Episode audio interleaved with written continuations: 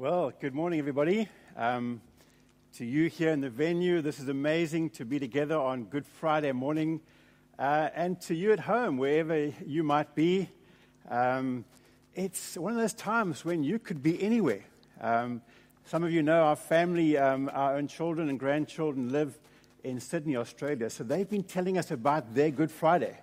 Uh, isn't that amazing? From the east to the west, people will be gathering uh, to remember uh, Christ on this Good Friday.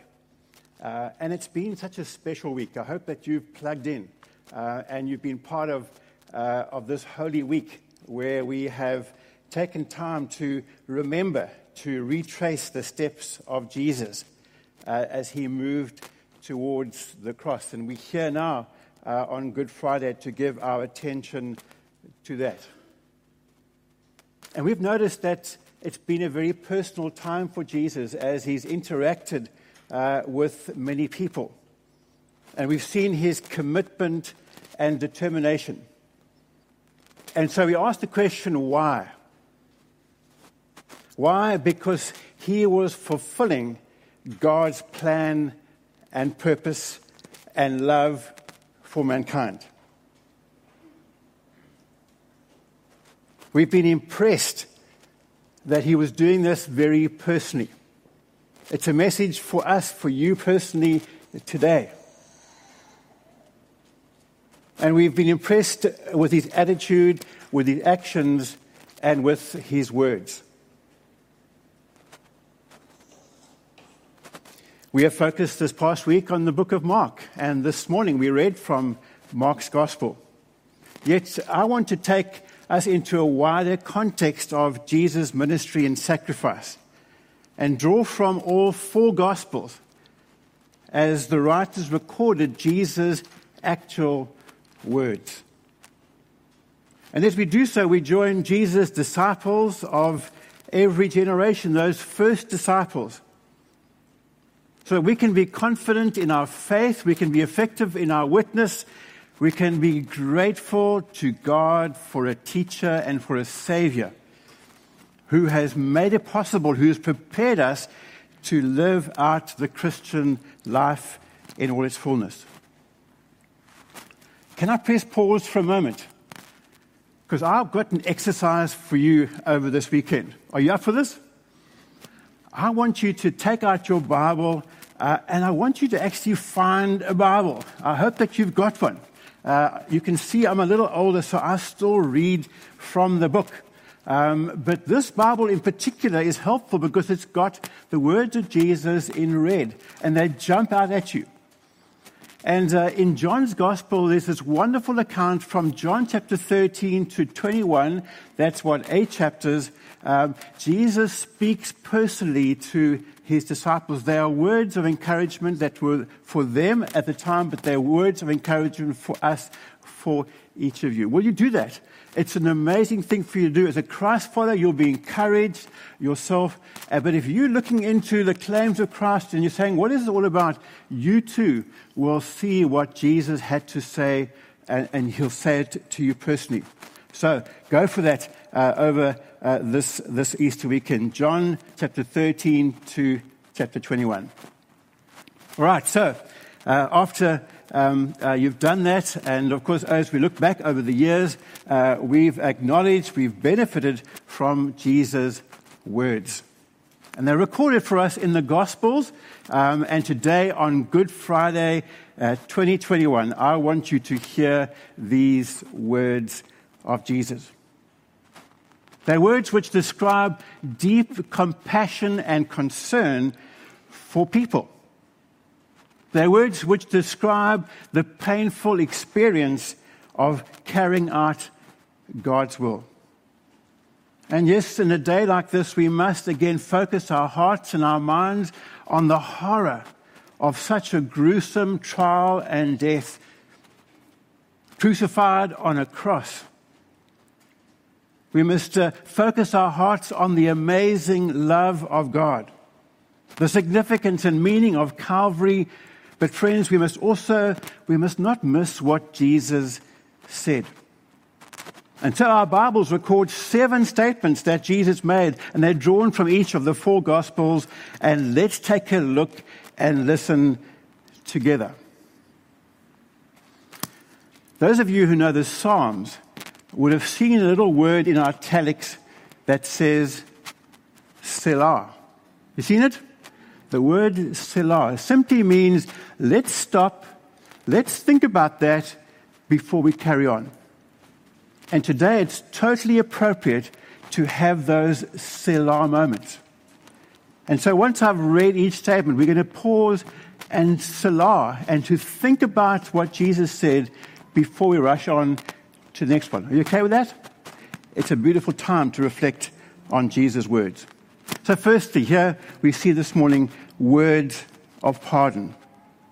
Jesus utters words of pardon. Jesus said, Father, forgive them for they do not know what they are doing.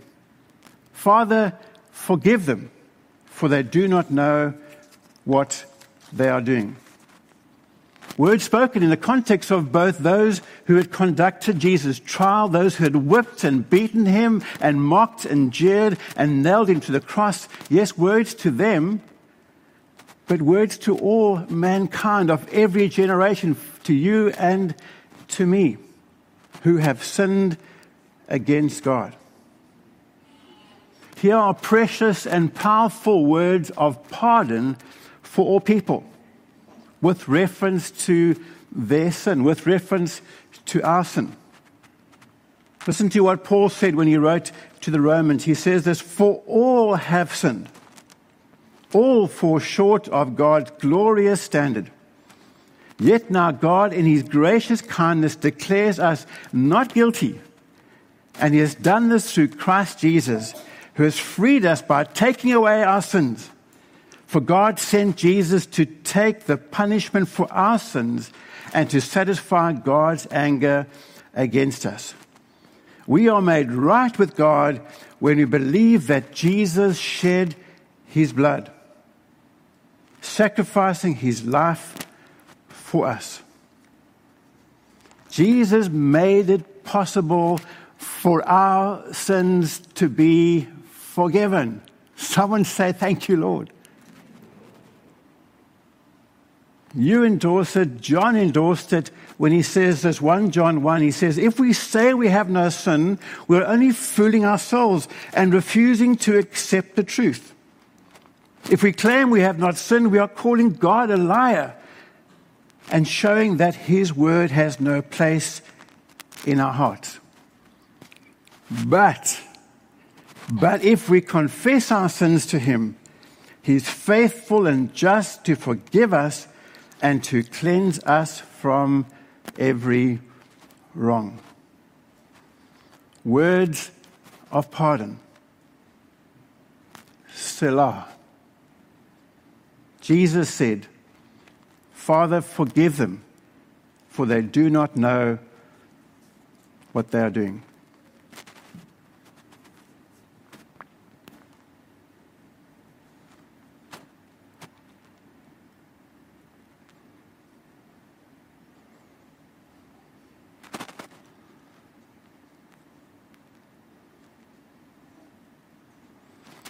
Secondly, we see words of promise. Jesus said, I tell you the truth. Today you will be with me in paradise. I tell you the truth. Today you will be with me in paradise. The words that Jesus said to that criminal who asked to be remembered, who submitted to Christ's kingdom in that moment. What wonderful words of promise for one whose sins had just been forgiven. And it's a promise that's repeatedly recorded in Scripture. Listen to an example that we find in Acts chapter 2, verse 21. It says this Anyone who calls on the name of Jesus will be saved. Anyone who calls on the name of Jesus will be saved. And we know as we read through that chapter that thousands came uh, to know Jesus. Thousands were saved and millions since then. Us today, many more to come. Perhaps someone, you today, someone sitting here, someone at home will say yes to Jesus. Selah. I tell you the truth. Today you'll be with me in paradise. Words of promise.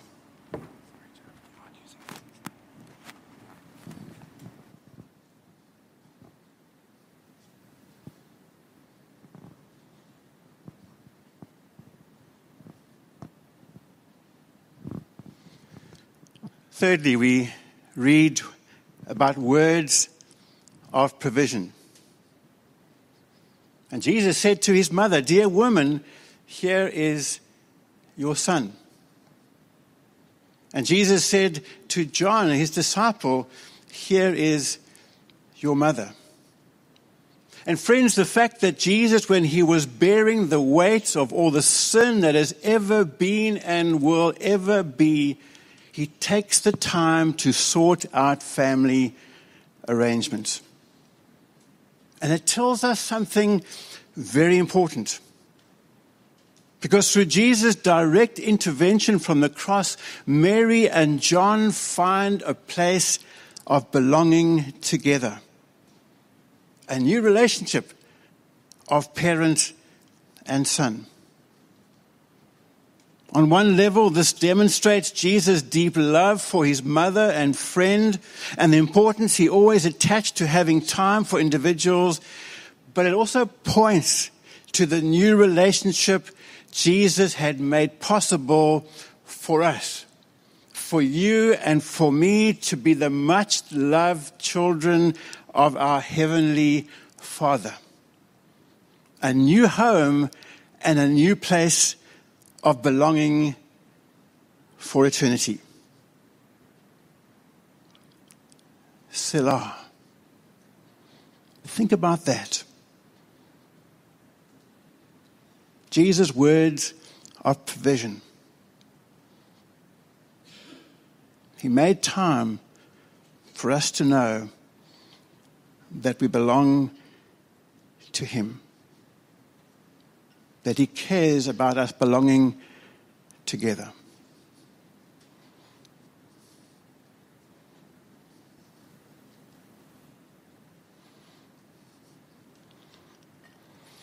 And so we see in these first three statements that Jesus made deep compassion and concern that Jesus had for people. But now in the next statements, we're going to see the painful experience of carrying out God's will. And so, next, number four, we see words of isolation. Words of isolation. As Jesus said, My God, my God, why have you forsaken me? Why have you forsaken me? Now, do you think that Jesus was questioning God's sovereign plan? No, he wasn't. Not at all. In fact, he was quoting the prophetic words of the first line of Psalm 22. And this was a deep expression of anguish as he took on the sins of the world and thus he was separated from his Father. And this is what Jesus dreaded he prayed about that in the Garden of Gethsemane. Yes, the physical agony was horrible, but even worse was the period of spiritual separation from God. Do you get it? Can you picture that? But here's the beauty Jesus endured this double suffering so that we, you and I would not have to experience e- eternal separation from God. Rather, to spend eternity with Him. He was separated then so that we would not need to be separated from God eternally. Thank you, Jesus. Selah. Words of isolation. Jesus said, My God, my God, why have you forsaken me?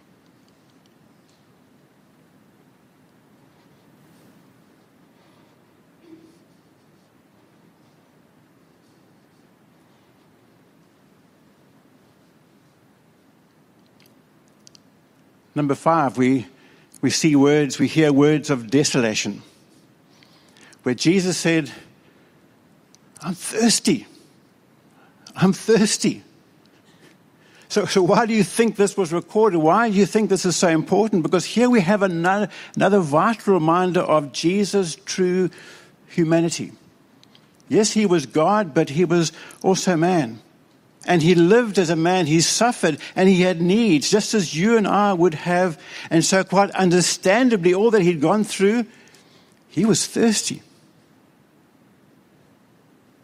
But we must notice that the drink that is mentioned here is not to be confused with that wine mixed with myrrh, which was offered and refused on the way to the cross, which was intended to dull the pain. No, he refused that. Rather, this was the wine that was drunk by the soldiers as they were waiting around. And Jesus, being very human in that moment, was thirsty. And it's significantly, it's significantly quoted just by John. Why? Because John was there. He witnessed this for himself. And we see this terrible desolation. Jesus said, I'm, I'm thirsty. Selah. Let's think about that before we carry on.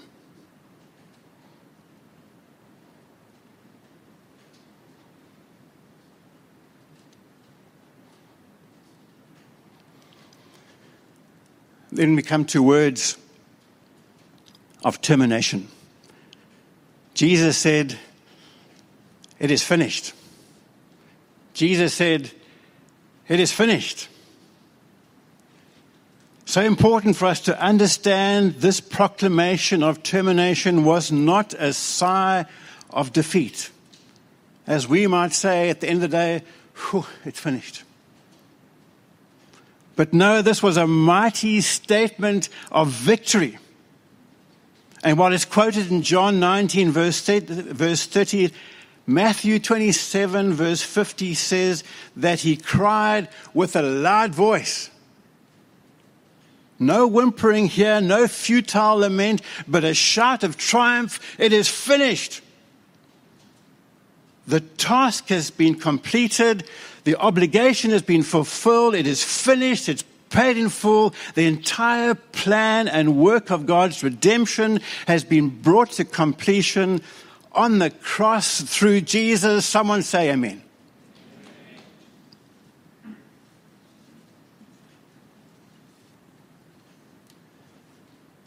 For sure, the old way of redemption had been a complicated system where the sacrifice of animals was a feature. And because people continued to sin, frequent sacrifices were required but no more. Jesus became the final and complete and ultimate sacrifice for sin. And now we are freely forgiven. We can freely approach God through Christ. And those who believe in Jesus' death and resurrection will receive this new life will live eternally, will escape death, which is the penalty for sin. It is finished. Powerful last words of Jesus. Selah. Selah. It is finished.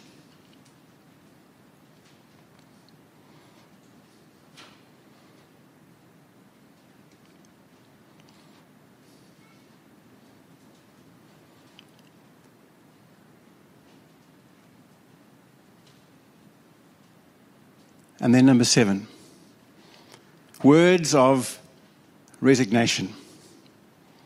Jesus said, Father, into your hands I commit my spirit.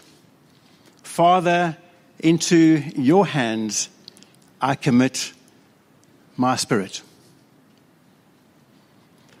And so, with dignity, conscious of a work completed, these words of resignation echo Jesus' earlier words in the Garden of Gethsemane. Do you remember them? He said this, not my will, but yours be done. Not my will, but yours be done. And in these final words, we see the fulfillment of God's prophesied plan. We see the consistency of Scripture. Let me give you three examples. Jesus here quotes Psalm 31, verse 5, which says, Father, into your hands I commit my spirit. The second example is Jesus being in control. That's so important. He was in control. He gave up his soul, committing it to God. Listen to the words uh, of John 10. John 10, verse 18 says this No one can take my life from me. I lay it down voluntarily, for I have the right to lay it down when I want to and also the power to take it again. For my Father has given me this command. Another scripture, consistent fulfillment of the prophetic word. Then, thirdly, Jesus offered himself to God as a perfect sacrifice for our sins. Listen to Hebrews Hebrews chapter 9, verse 13 and 14. It says this under the old system, the blood of goats and bulls and the ashes of a young cow could cleanse people's body from ritual defilement. Just think how much more the blood of Christ will purify our hearts from deeds that lead to death so that we can worship the living God.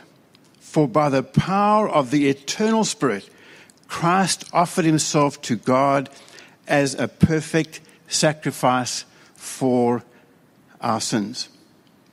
Awesome, brilliant, wonderful, amazing words from God.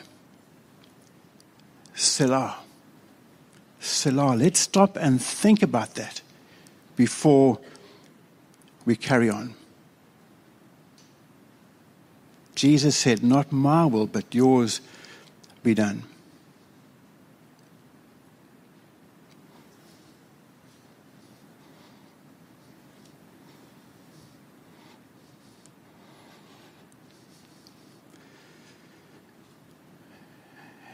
Sure, we've stood at the foot of the cross this morning and heard words of pardon, words of promise words of provision, words of isolation, of desolation, of termination, of resignation. And I'm going to invite the band to come up because we're going to continue to focus on the Savior. We're going to continue to listen to His words as we, we look to this table, this table of remembrance, and look at words of reminder. Early on in John's Gospel, we know this so well, but listen to them again. Hear God say this to you For God so loved the world. For God so loved you and you and you and me that he gave his only Son, Jesus, that whoever believes in him will not perish but have eternal life. God loves us so much. He loved us so much that He sent Jesus to die for us. It's amazing love. It's deep love. Can we just express thanks to that love as we stand together here at home and just sing about this love of God? Let's do that together.